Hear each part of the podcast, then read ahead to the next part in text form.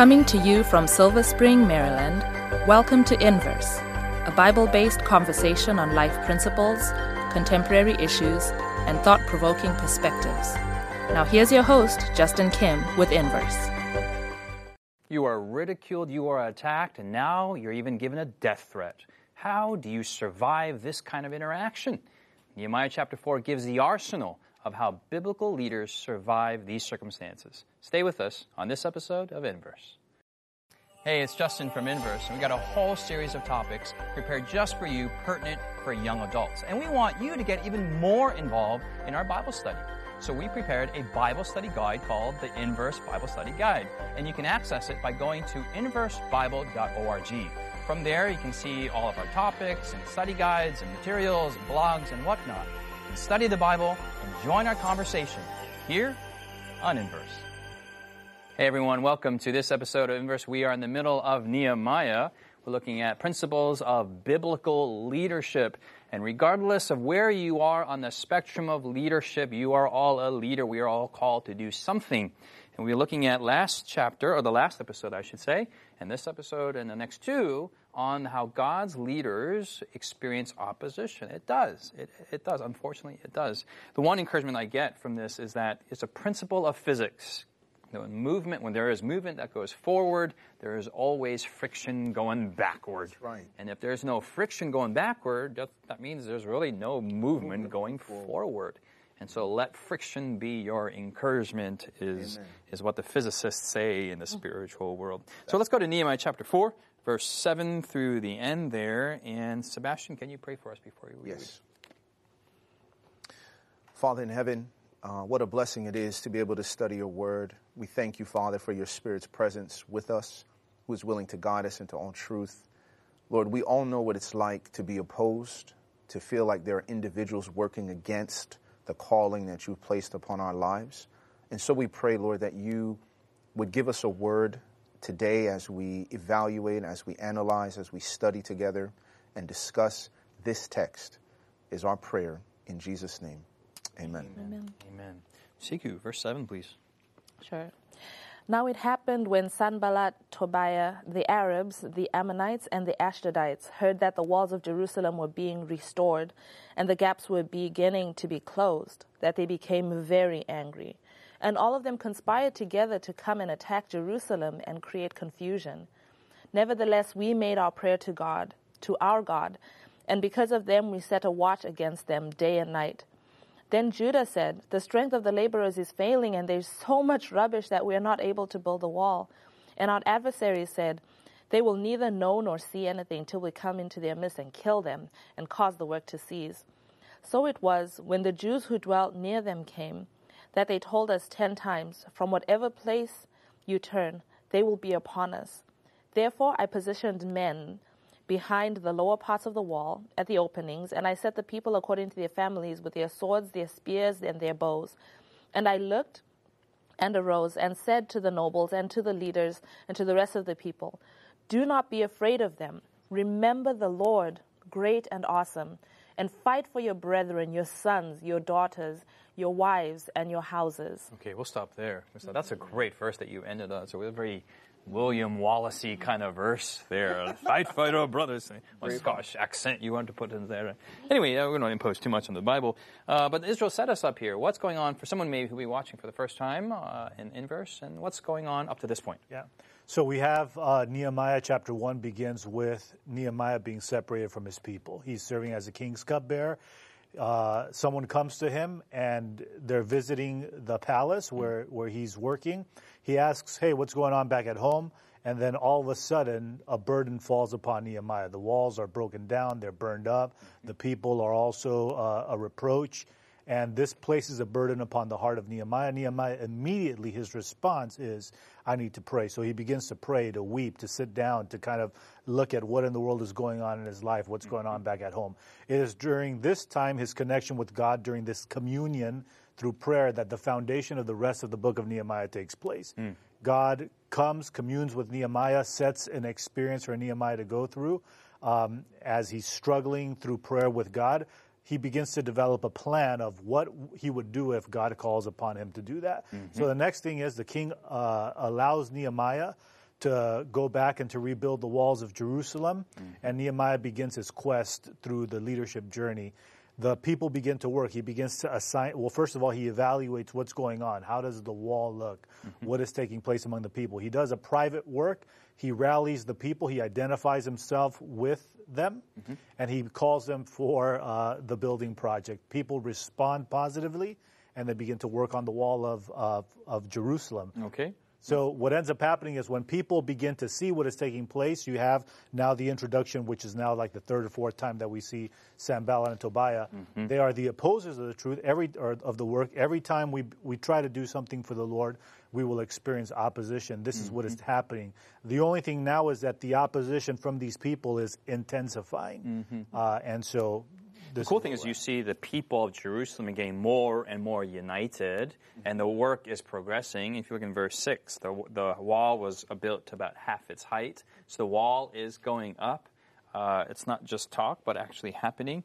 But you also see in verse 7 that we see the Sanballats and the Tobiahs and the Arabs, but you see a new entity coming on, the Ashdodites, and you see that this, uh, what we saw, we- the vertical alliance has now Horizontal. complete. You have north, east, south, and west. Horizontal. Did I say Horizontal, horizontal? yeah. horizontal is is now complete there.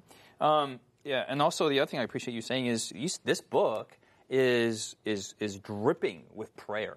You see from chapter one, prayer. Chapter two, prayer. Chapter three, not prayer, maybe a list, but you can almost imagine he's he's writing these details down prayerfully. And in chapter four, he's being attacked, and he, he responds through prayer, and you see prayer again in the second half as well. Sebastian, you were going to say something? Yeah, the the interesting thing also is to is to see that from the previous episode where we dealt with them becoming angry, we see here in verse seven that the Bible says right there at the end that they became very mm-hmm. angry. Mm-hmm. So their anger is increasing as the work is becoming more successful. Mm. So this opposition is not something that's like it's hard in the beginning and it gets easier. No, it's the opposition actually continues to go up as you get closer and closer to the completion Yeah. of the work that's happening. Yeah. This is a blessing uh, to Nehemiah and to the people in disguise. I think it's hard for a person going through that kind of a situation to see that as a blessing, but as you're reading, you can kind of see that it's a blessing because you already know the end. When you get to Nehemiah uh, 13, you see what ends up happening. But uh, a lot of times, you know, we expect whenever we're doing something, we expect for it to become easier as things progress. So you, many times we kind of face the greatest opposition in the beginning. And then, you know, people, we get used to each other. The, the enemy gets used to us and we get used to the enemy kind of thing. And, and, and that kind of, you know, there is this, um, there's this tension and this disunity, but it's kind of like, all right, they are who they are. We are who we are. We're going to continue and have little scuffles here and there. But this is not what's happening. What's happening is that things are intensifying.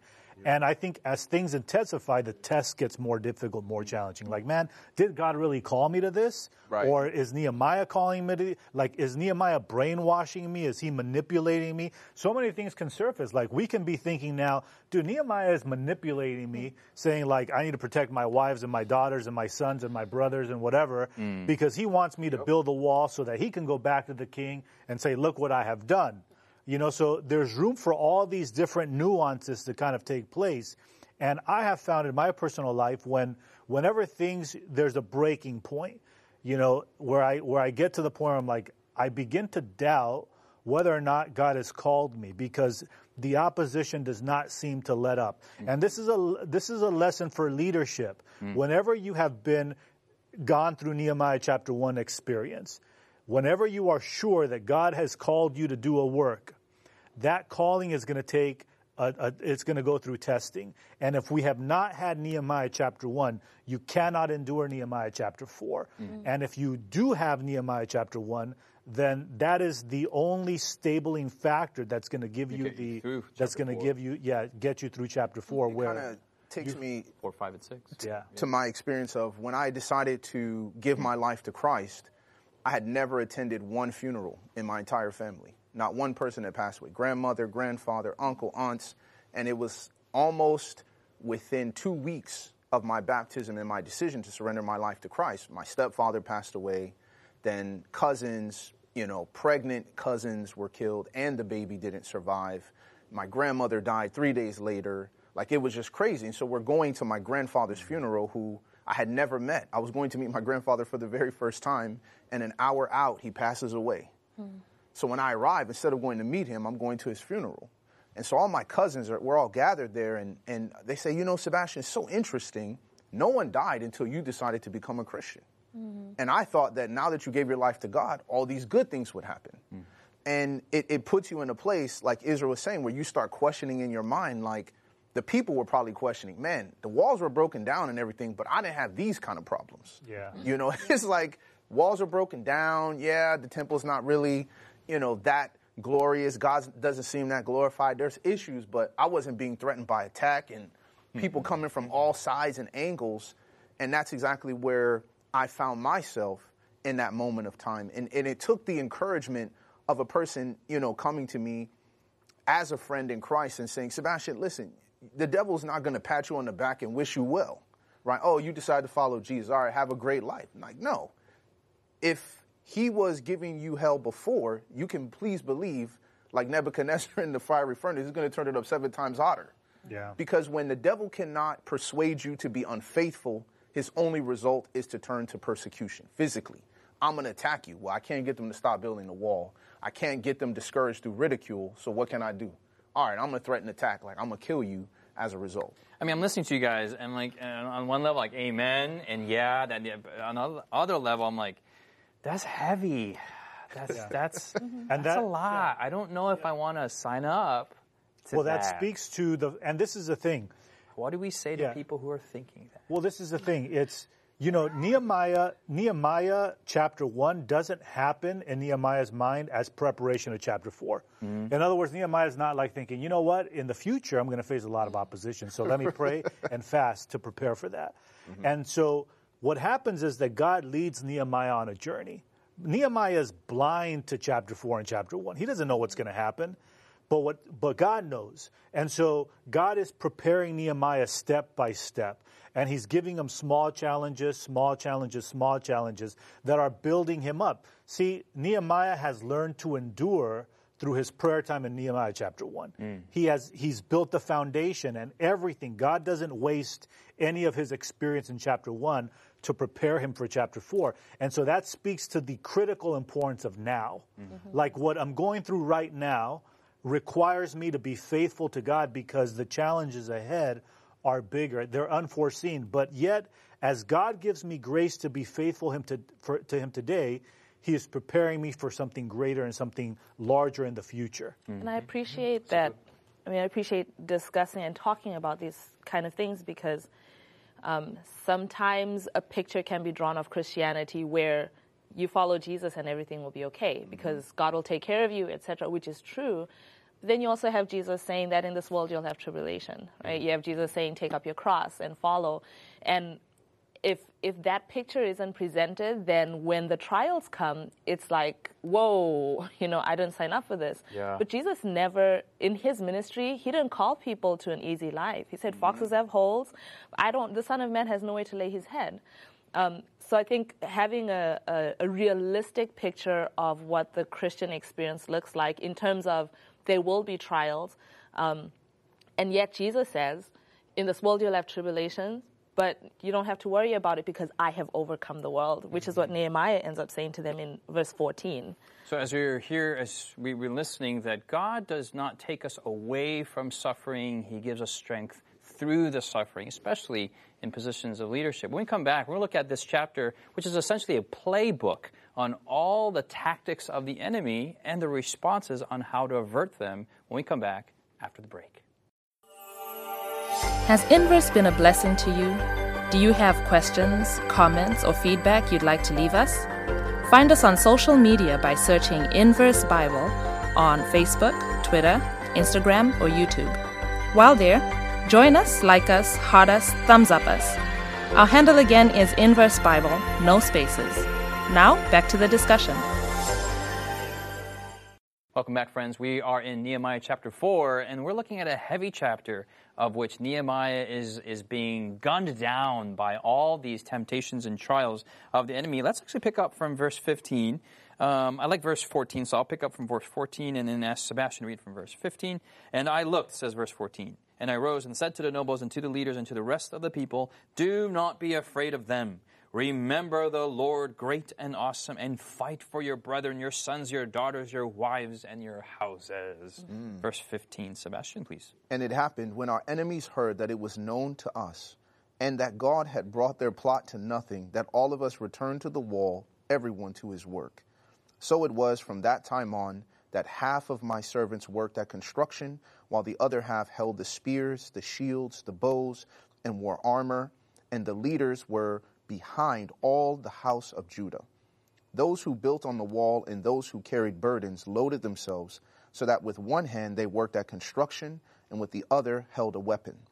Every one of the builders had his sword girded at his side as he built, and the one who sounded the trumpet was beside me.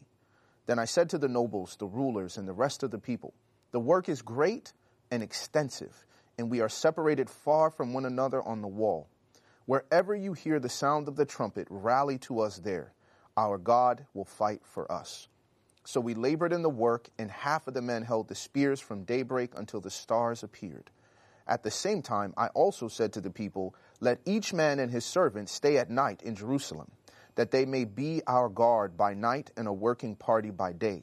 So neither I, my brethren, my servants, nor the men of the guard who followed me took off our clothes, except that everyone took them off for washing. Okay, so you have the narrative for the narrative's sake, but what the Bible is giving kind of like a back backstage view of the spiritual war that's going on. And you have the tactics of the enemy on one side and you got tactics of the of the the good guys, the good dudes on the other side, and these tactics are still the same tactics today. And that that's what's Yes. shocking to me.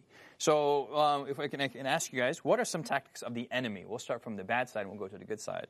Um, the first thing I think of is verse 8. God, uh, Satan uses confusion. Yeah? I mean, he uses different forms of information and rumors and gossiping and discouragement and whatnot. What are some other tactics you see Well, he from uses chapter 4? he, he also uses anger. He uses anger, Uh, very angry, irate. Uh, what is the in verse uh, two? Was it very fear? Verse one, very furious and very indignant. Okay, Mm-hmm. yes. If you go to uh, verse 11, Eleven. right, the Bible says, And our adversary said, They will neither know nor see anything till we come into their midst and kill them and cause the work to cease. Okay. So here death there's threats, right, straight up killing them. Propaganda, Yep. rumors. Oh, yeah, wait, this, is, this may happen. Yes. Okay. what Um, else do you see there? Anything else? Keep looking. I think fear, looking. you know, Fear. Okay. Fear And these tactics are still used today. The uh, the the enemy uses the same exact tactics today. Okay. Let's go to the the, the tactics of of righteousness, if I can say that, the good ones. How do we battle against it? The obvious one is prayer. Like the first thing that Nehemiah goes to is Mm-hmm. Prayer. Prayer. Uh huh. In verse 14, I was saying in verse 14, when he's saying not to be afraid of them, like focusing on God. Like just remember the Lord, remember who God is. Who It sounds like a simple thing, but what I think Sikhu is saying is huge for biblical leaders. This this tool of encouragement is huge. yes. and it's rallying the people and says, "Do not be afraid of them." And in this sense, this is where eloquence has its role. Uh, he's not being eloquent for artistic sake, but he's really appealing to them and say, "Hey, fight for your brethren, your sons, your daughters, and your wives." He's using that. That there's there's there's there's, there's courage that comes from words. If you think about it, it's very it's a weird thing. You talk to someone, and they're they it it, it does away with their fears. That's right. Well, what the difference between you know Nehemiah and then the general of an awesome army is that the the courage that Nehemiah draws is a courage that is drawn from the word remember. Mm. So he says like remember and then based on this remembering mm-hmm. then you fight for your houses and whatever. Mm-hmm. And so over and over and over that, that word remember is used in nehemiah. Mm. You know i remember the word of the lord that came. God rem- you remember mm-hmm. right? And now he's telling the people remember god. And so you we can't underestimate the, the, the significance of that.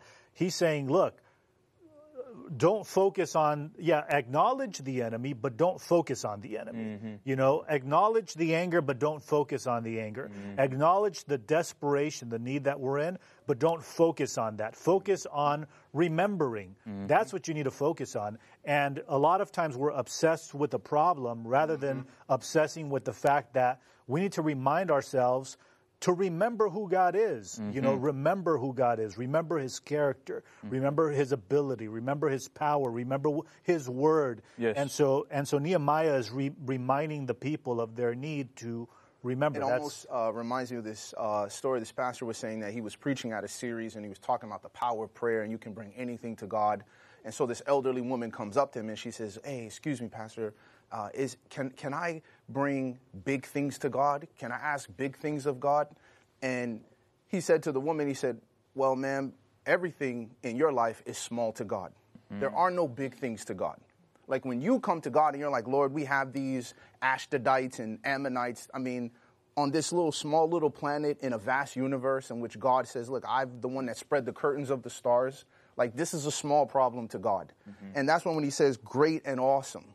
Right? So the recognition of really restoring God to who he is and having lofty ideas of God inspires us as biblical leaders to say, look, guys, listen, you need to remember who your God is, who you worship in the midst of your problems. Mm-hmm. Yes, we go to the tactic of watchfulness and preparation, but at the same token, the foundation has to be who our God is because it starts in verse 15 by saying, It was known to us that God had brought their plot to nothing. Mm-hmm. So God can defeat all of that while you're over here building the wall mm-hmm. because He's great and awesome. Yeah. And so it's it's the recognition that when my problems come, I should be laughing when issues come.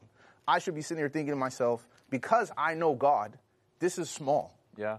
And everything in my life is small to God. Well, I, lear- I love verse 15. I love verse 15. I mean, I'm asking the question what are some of the tactics on, on, on, on the side of good? And the best tool, not that God is, a, is the best resource that we have at our, at our uh, disposal, verse 15. Uh, and it happened when our enemies heard that it was known to us that God had brought their plot to nothing.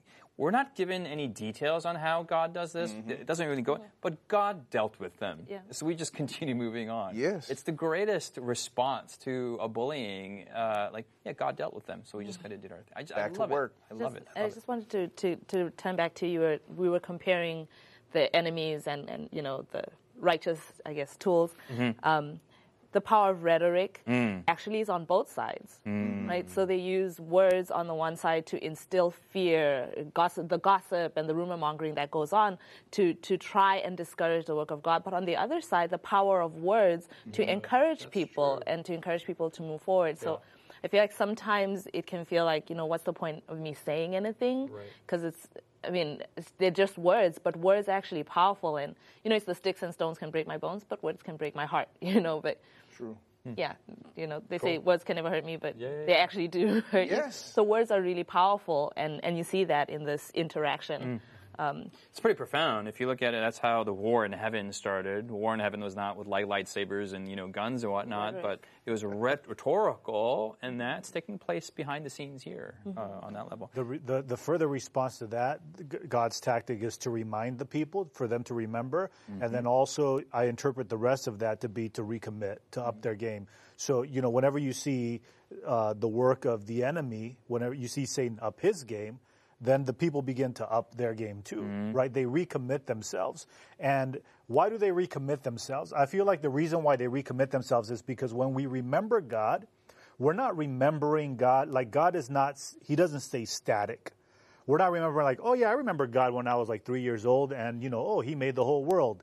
That's not the kind of remembering we're doing. We're remembering like Remember when this happened and God pulled you out of that. Remember when that would happen and that was mm-hmm. big at your time in life and then he got you out of that. Remember how you thought for sure he's not going to get you out of this and he got you out of that. And so the remembering is like a crescendoing of mm-hmm. God's unstoppableness throughout history. Mm-hmm. And so he's saying now, don't forget how great and awesome God is. Don't mm. forget. Don't forget how, you know, we we built the walls, mm. how everyone came together. Don't forget any of this. And then the response from the people is because God is unstoppable, because God is on our side, and because these people are attacking, it is critical now for my response to be I need to be more serious with God. Yes. Because that is that is the only relationship that matters. My relationship with him. That's the most critical So point. our faithfulness to God is also crescendoing as God It should, is yes. responding to Right. all the problems Yeah. is crescendoing. I love this crescendo motif. Yeah, and that's actually what's happening. Yes. As the enemy Yes. ups his, his game against the people, the people respond by saying, All right, we're going to up our faithfulness to God. Yeah. We're going to not up it in terms of like, I'm going to be more holy, Right. but I'm going to be more determined to be more holy. More Well, dedication, yeah, the right. level is is off the off the charts here. Verse twenty two. I mean, they're not uh, doing laundry. I mean, they're they're just all, up all night. Right. Uh, I mean, I love where in verse seventeen they got you know uh, a trowel in one hand, they got a knife in the other hand. I mean, they're going multifactorial in every single way. Their dedication level is just peaked up because